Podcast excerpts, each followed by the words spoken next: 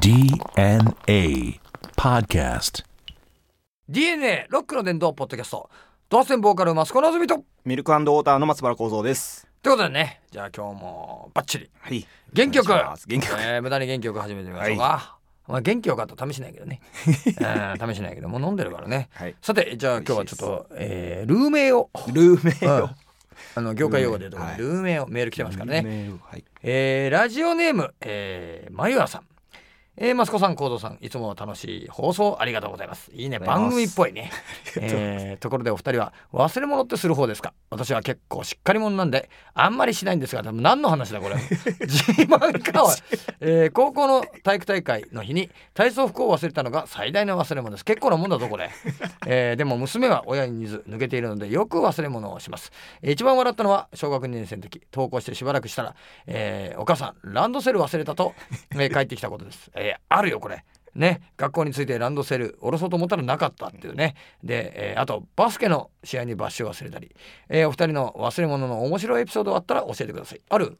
俺はもう大概あのうん。忘れ物っていうかですね鍵をかけたかどうか家を出るときあ戻る。戻るんですよ。うん。かかってるな。今日もそうなんです。大概かかってるんですけどもね、それはもうしょっちゅうですね。鍵？忘れ物ないの？あとライブの時とか。いや忘れ物はありますね。うん。何どんなのある、俺はまあまず着替え、うん。着替えは忘れたり、うん。持っていく時は持っていくんですけれども、あのそりゃそうだよ。普通持ってっから。持っていくうんんですけど、あのその場所から家に帰る時に忘れるのがあ。もう結構多いです。一応あのチェックして持っていくんですけど、汚れ物を置いてくる。置いてくる。よくないパターンだねこ本当にもうれ一番あの拾った人が一大迷惑番あの傷つくタイプだよね。そう。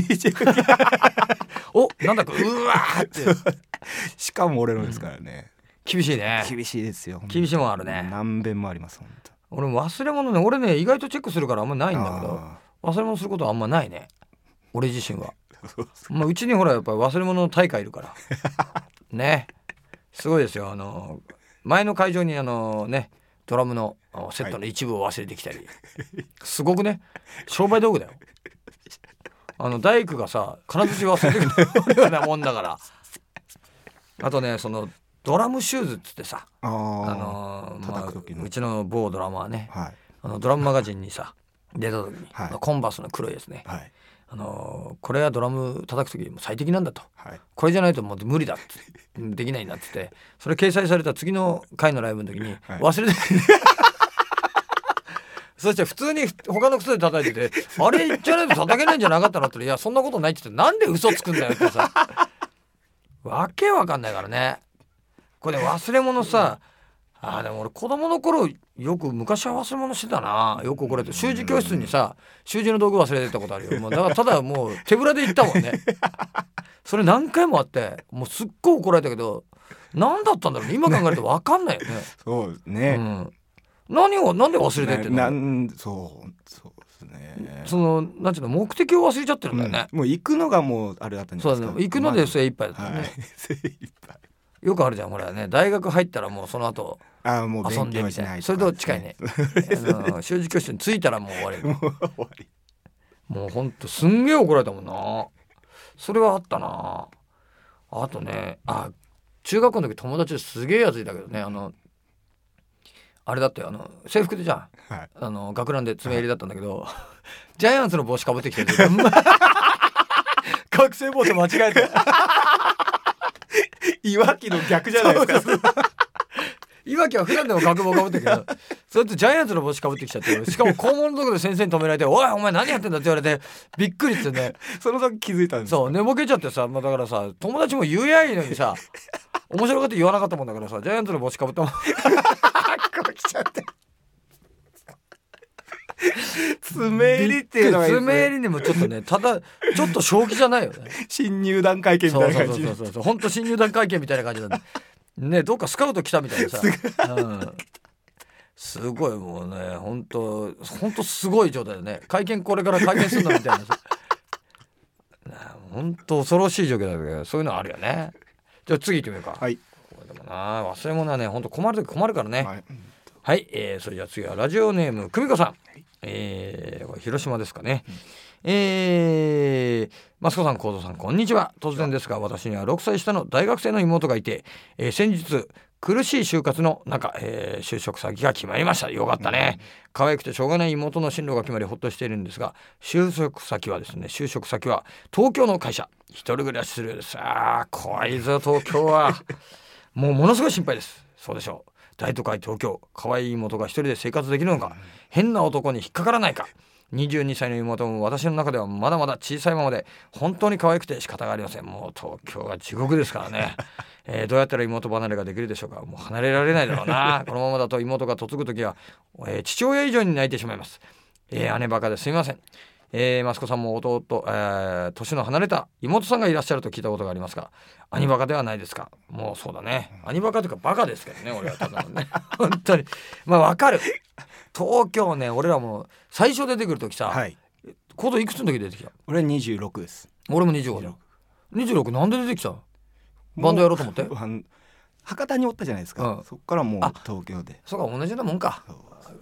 ね。ねカゴンマから博多だったら、まあカゴンマから博多だと大体東京に出てくるくらいの感じ。気持ち的には。まあそうですね。東京に出るみたいな。とでうん、博多から東京っていうともうロンドンだよね。ロンドンロンドンに来たみたいな東映ですね。東映ね。そういう感じだよな、は東京ってすごいイメージなかった。いいやーもうありましたよ、うん、もう血も涙もないみたいな、もう砂漠。東京砂漠。うん。クールファイブだね。これ聞いてる人のどのぐらいが分かるのかと思うけどいやほんとそういうイメージだった、うん、そうもう。勝手に勝手に自分でこそう。もう君が甘えちゃうんだよな、うそうですね。確かにね東京ねあのー人は多いし、うん。大変な部分もね家賃高かったりとかあるし、人が冷たいって言うけどさ、はい。まあ言っても住んでみたらそうでもないよな。そうですね、うん。本当。どこもやっぱり。住めば都じゃないけどさ、あのーまあ物価も高いしあの生活するのは大変かもしれないけど、うん。優しい人もいっぱいいるよ。いっぱいいますよっていうかあのほとんど地方出身者だよな、うん本当そうですね。東京っ子は少ないよ。うん。本当そう。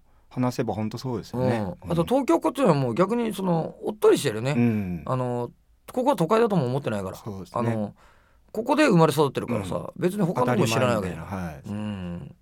まあ、みんなが六本木とかね原宿とか渋谷に住んでるわけじゃないからそうさ、ですね。うん。本当そ六本木なんかにも住んでるやつとか住みたがるやつはもうろくなもんいないから。あーろくなもんいない俺の知ってる限りではまあ知ってるやつは一人も住んでないけど。あのねいろいろテレビとか雑誌見る限りはやっぱあんなとこ住むのね、お金の使い方分かっとらん。うそうですね、うん。そらないだろっつう感じですけどね。あのもうね灰皿の使い方もわからんようなさ。ね。悪いやつばっかりじゃない。悪いやつです。うん。そういうとこに行っちゃいけないけど普通に仕事でさ東京に来る分にはいさ全然あの、うん。大丈夫だよ、うん、もう何にしろ自分がしっかりしてればね、うん。あのどっかに相撲がね あのふわふわしてるっていうかねこうなんかねあの浮き足立ってるやつはさ、どこ行っても大変な目に遭うから。そもう。そのねおあの罠にはめようと思ってるやつはねどこの地方にも いる。だけどそれはもう自分がふわふわしてるからなん。で、東京だからってこれ。しかもさ就職で来てんだったらうん。大丈夫、悪いやつはね世界中にいるからね、うん、で変な男に引っかからないかっていうこれは変な男って、どういうの？変なおじさんみたいな。引っかかんないでしょ？あんな格好してたら。そうです私がってことだよね あんだけわかりやすいとね。んだけ分かりやすいとやっぱ引っかからないと思うんだけど、えー、まあこの妹その趣味もあるからな。うんそうですね。うん心配なんでしょうね。分かるよ。うん。心配なのは。うちの妹もねもうでも子供もね生まれてああえねもうしっかりしてるからあれだけどそれは心配だったよ。でもまあ地元にいたからね。あのーまあ心配でもなかったけどやっぱ東京なんかねやっぱり来るとな、まあ、女の子は特に一人暮らしだとね。そうですね。うん。心配なのは分かるけどまあでも言っても暮らしやすいところではないけどもさうん。いろいろ大変だし、うん。空気も悪いしさ。そうですだけどね意外といい人もいるしほら。いますよ本うん。あとやっぱり東京にはねやっぱり素敵なやっぱりバンドあるからね、一番ですねそねえ、れうん。もうミルクなんとかとかさなんとか。怒るって書くバンドとかさ。ああいう俺らは知らないけどねあの素敵なバンド2つあるらしいからはい。そういうの見に来てるとやっぱり頑張れるんじゃないかなと思うね。もう俺ら知り合いじゃないからその2バンド。は分かんないけどすごくいいらしいよね。いいらしいですね。東京にいても田舎っぽさ感じられるらしいからね エルコアラですよ 囲い作っちゃったそう囲い作っちゃうからね。もう本当にねそういうのもあるからやっぱり東京っつってもあんまり構えなくてやっぱりちょいちょい行ってあげるのはいいかもね、うん。寂しいと思うよ、うん。残ってる方よりやっぱ行った方が寂しいと思うから。ね。ちょいちょいちょいちょいねね。行ったり電話してあげたり「どうだい?」なんて聞いてあげるのもさ、うん。いいじゃないの。ね。また仲がまた違う仲にもそうそうそう。なる。また絆が深まるみたいな感じでね。はい、ということでね、えーこのね番組ではメールも募集してますまあ例えばね東京に出てきてはい。